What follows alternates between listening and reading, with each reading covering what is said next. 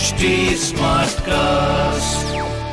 आप सुन रहे हैं एच डी स्मार्ट कास्ट और ये है लाइव हिंदुस्तान प्रोडक्शन नमस्कार आप सुन रहे हैं लाइव हिंदुस्तान की खास पेशकश जॉब जानकारी पॉडकास्ट मैं हूँ पंकज विजय।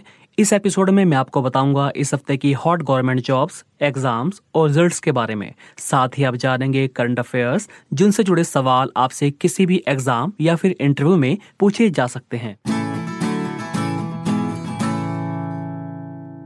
सबसे पहले बात करते हैं नीट एग्ज़ाम की। मेडिकल प्रवेश परीक्षा नीट इस साल एक अगस्त को आयोजित की जाएगी।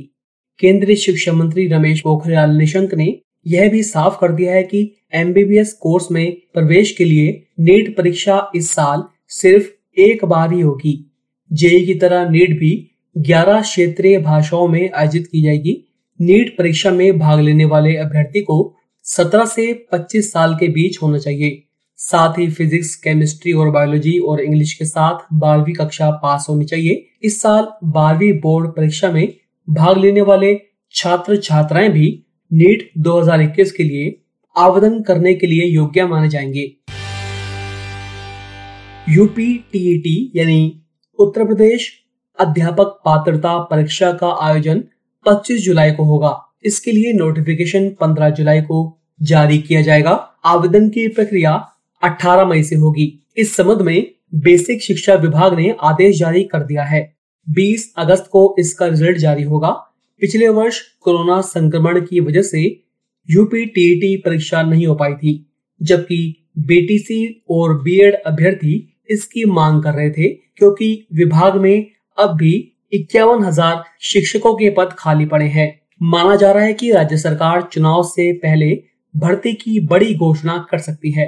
इससे पहले 8 जनवरी 2020 को टीईटी परीक्षा हुई थी और इसमें 15 लाख से ज़्यादा अभ्यर्थी शामिल हुए थे। टीईटी प्रमाण पत्र पाँच साल के लिए मान्य होगा। यूजीसी यानी विश्वविद्यालय अनुदान आयोग ने कहा है कि चार्टर्ड अकाउंटेंट, कंपनी सेक्रेटरी और कोस्ट एंड वर्क्स अकाउंटेंट की डिग्रियों को पोस्ट ग्रेजुएशन के बराबर समझा जाएगा। यूजीसी ने सीए, सीएस और आईसीडब्ल्यूए को पोस्ट ग्रेजुएशन डिग्री के समकक्ष मान्यता प्रदान कर दी है। ए आई सी टी यानी all India council for technical education ने इंजीनियरिंग की पढ़ाई को लेकर बड़ा फैसला किया है। ए आई सी टी के अनुसार अब बी बी टेक के कोर्स करने के लिए बारहवीं क्लास तक मैथ्स और फिजिक्स लेना अनिवार्य नहीं है। यह व्यवस्था सत्र 2021-2022 से शुरू होने वाली है। अभी की व्यवस्था के मुताबिक इंजीनियरिंग और टेक्नोलॉजी के अंडर ग्रेजुएट कोर्सेज में एडमिशन लेने के लिए बारहवीं परीक्षा के लेवल तक मैथ्स और फिजिक्स विषय होना अनिवार्य है। अब एआईसीटी के इस फैसले से स्टूडेंट्स को physics, maths, chemistry, computer science, electronics, IT, biology informatics practice, biotechnology technical vocational subject agriculture engineering graphics business studies में से कोई तीन विषय पास करना ज़रूरी है। एसएससी यानी कर्मचारी चयन आयोग ने दिल्ली पुलिस में कांस्टेबल की 5,846 पदों पर भर्ती के लिए आयोजित हुई लिखित परीक्षा का परिणाम जारी कर दिया है। पहले चरण के सीबीटी के आधार पर कुल सड़सठ उम्मीदवारों को अगले चरण पीएमटी के लिए सफल घोषित किया गया है। लिखित परीक्षा में पास होने वाले अभ्यर्थियों को शारीरिक दक्षता परीक्षा के लिए बुलाया जाएगा। राज्य में कोरोना वायरस संक्रमण के बढ़ते मामलों को देखते हुए पंजाब सरकार ने दसवीं, बारहवीं की बोर्ड परीक्षाएँ स्थगित करने का फैसला किया है। पंजाब बोर्ड की परीक्षाएँ 22 मार्च से शुरू होने वाली थी। पंजाब सरकार ने कहा है कि परीक्षाएँ एक महीने के लिए स्थगित की गई हैं। पंजाब सरकार की ओर से मिली ताज़ा जानकारी के अनुसार कक्षा दसवीं की परीक्षाएँ अब चार मई से और कक्षा बारहवीं की परीक्षाएँ 20 अप्रैल से 24 मई तक आयोजित की जाएँगी। बिहार में केंद्रीय चयन परिषद सिपाही भर्ती ने फायरमैन पदों पर भर्ती के लिए लिखित परीक्षा की डेट की घोषणा कर दी है। परीक्षा तिथि को लेकर नोटिफिकेशन जारी किया गया है, जिसके मुताबिक इस परीक्षा का आयोजन 6 जून 2021 को किया जाएगा। आपको ये भी बता दें कि 2380 वैकेंसी के लिए ये भर्ती की जा रही है। इस भर्ती के लिए आवेदन और फ़ीस जमा करने की लास्ट डेट 25 मार्च है। बिहार बोर्ड ने माध्यमिक शिक्षा पात्रता परीक्षा 2019 का रिज़ल्ट जारी कर दिया है। फ़िलहाल 15 में से 12 विषयों का परिणाम जारी किया गया है। इसमें चौबीस हज़ार पाँच सौ निन्यानवे अभ्यर्थी पास हुए हैं। परीक्षार्थी अपने result B S E B S T A T दो हज़ार उन्नीस डॉट इन पर जाकर चेक कर सकते हैं। पेपर वन में सोलह हज़ार अड़सठ और पेपर टू में आठ हज़ार इकतीस अभ्यर्थी पास हुए हैं। इस मौके पर शिक्षा मंत्री ने कहा, ये सातवें चरण की नियुक्ति होगी। कोरोना में परीक्षा लेना बड़ी चुनौती थी। बोर्ड ने शानदार काम किया। ये परीक्षा पास करने वाले उम्मीदवारों ने सैतीस हज़ार तीन सौ पैंतीस शिक्षकों की नियुक्ति की प्रक्रिया में हिस्सा लेने के लिए पात्रता हासिल कर ली है।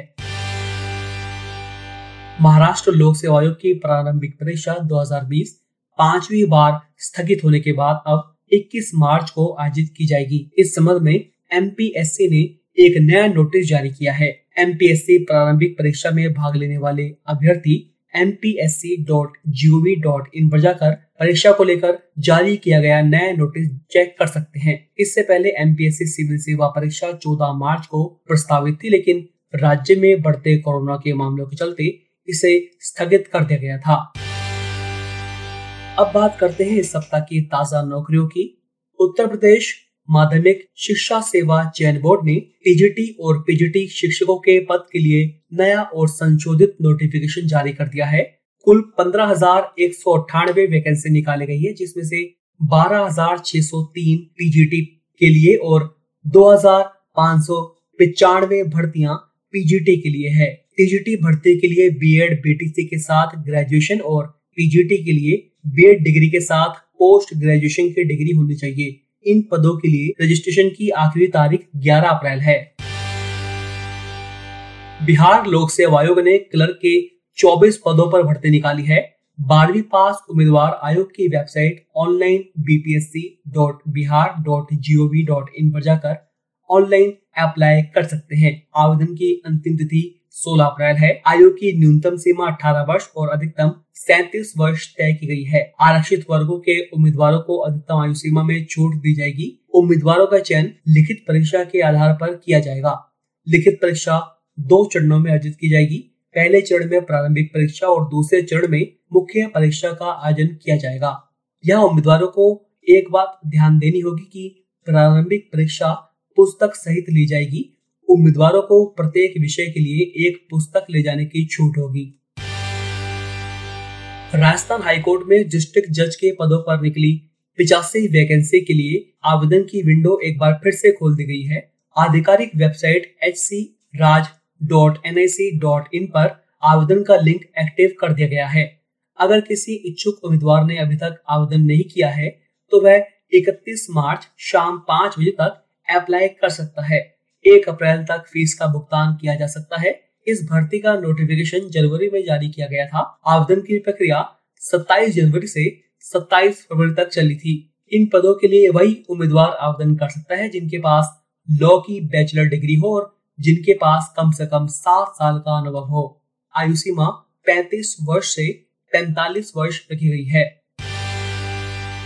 Institute of digital education and employment की ओर से ब्लॉक प्रोग्राम सुपरवाइजर के 138 पदों पर भर्ती निकाली गई है। आवेदन करने की लास्ट डेट 15 अप्रैल है। अगर आप इसके लिए अप्लाई करना चाहते हैं तो D S R V S India dot A C dot in पर जाकर अप्लाई कर सकते हैं।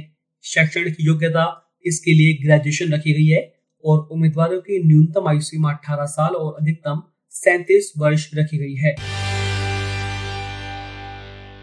तो अभी के लिए इतना ही। आप फेसबुक इंस्टा ट्विटर के ज़रिए मुझ तक पहुँच सकते हैं। हमारा हैंडल है at the rate H T आप सुन रहे हैं एच टी और ये था live Hindustan production smart cast